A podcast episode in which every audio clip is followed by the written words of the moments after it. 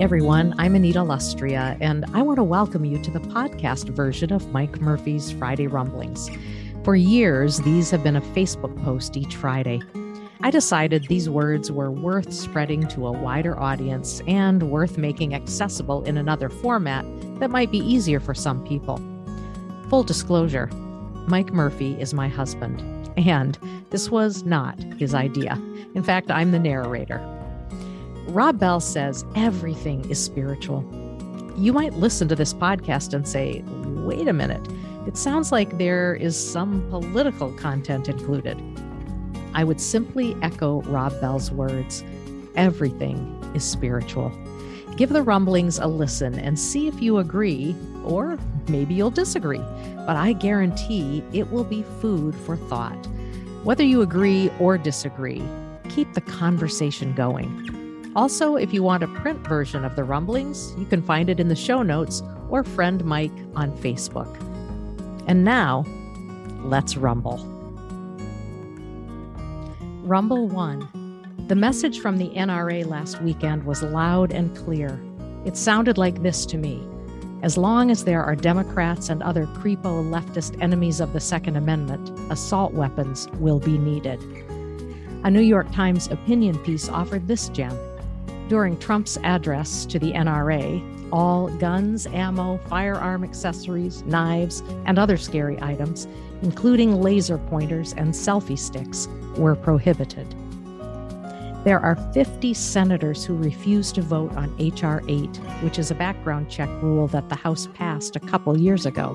90% of Americans, regardless of political party, want universal background checks.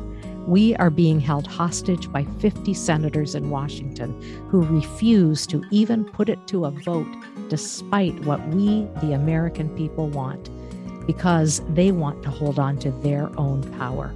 Steve Kerr, Golden State Warriors. Let's be honest, we do have a gun problem. There's no denying that. We also have a people problem. Too many of us have lost sight of goodness perhaps even the desire to be good. We have lost sight of caring for the other. We have embraced meism. Selfish people plus easy access to guns is a problem. When character is forsaken, when common sense is devalued, when legislative cowardice becomes normal, and when we embrace all the absurd, wild, wild west narratives, is there any doubt that we are in trouble as a nation? It certainly doesn't help matters that one political party and its subsidiary, the NRA, seemingly doesn't exist as a force committed to making democracy viable, serving all the people of this country, and solving problems. It has devolved into a conspiracy driven, anti democratic force more inclined towards authoritarian rule. Of course, on the other side of the aisle, strains of smugness and self righteousness are quite evident. That party has its own subsidiaries that one dares not threaten. They have their own version of selective listening, and it doesn't serve them or us well. We are a mess as a nation at the moment, corporately and individually, a hot mess. Prayer, some deep interior work, activism, getting out the vote, calling out hypocrisy, standing against evil, standing up for the good, and continued efforts to build bridges of understanding are the tasks before us. Rumble 2. If you set the bar low and over excel, that can be a good thing, I guess. I'm attracted to people who set a higher bar, even though they know there's a chance they're not going to hit it. I love their effort and dogged determination as they continue to try. That effort and determination is the real prize. Rumble 3. There's three things you need to know in life what you desire, what you believe, and what you have to do. They don't always line up. The Lincoln Lawyer. Terrific Netflix series.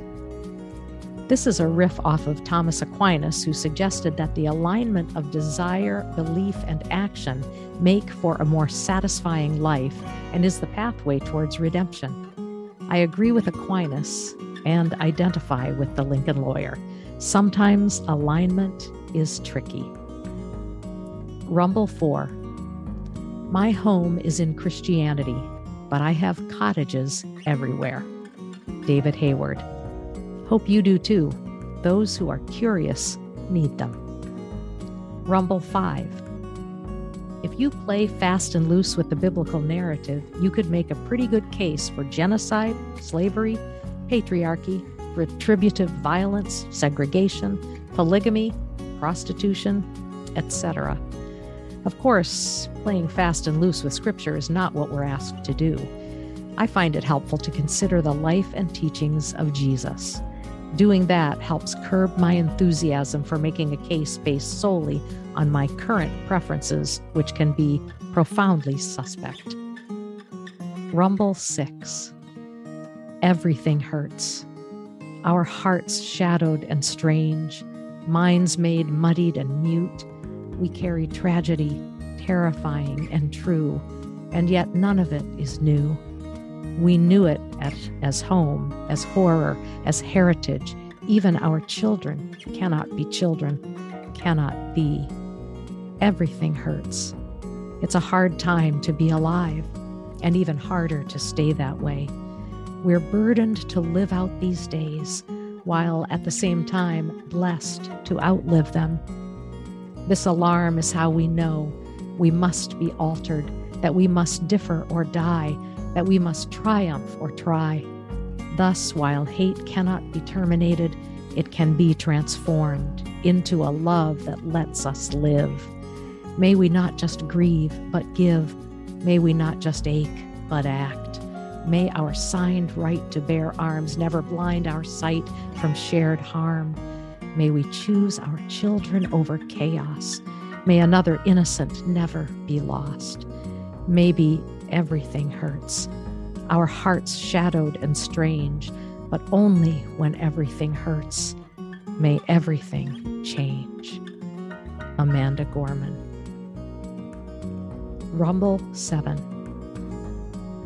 Religion declined not because it was refuted, but because it became irrelevant, dull, oppressive, and insipid when faith becomes an heirloom rather than a living fountain, when religion speaks only in the name of authority rather than with the voice of compassion, its message becomes meaningless.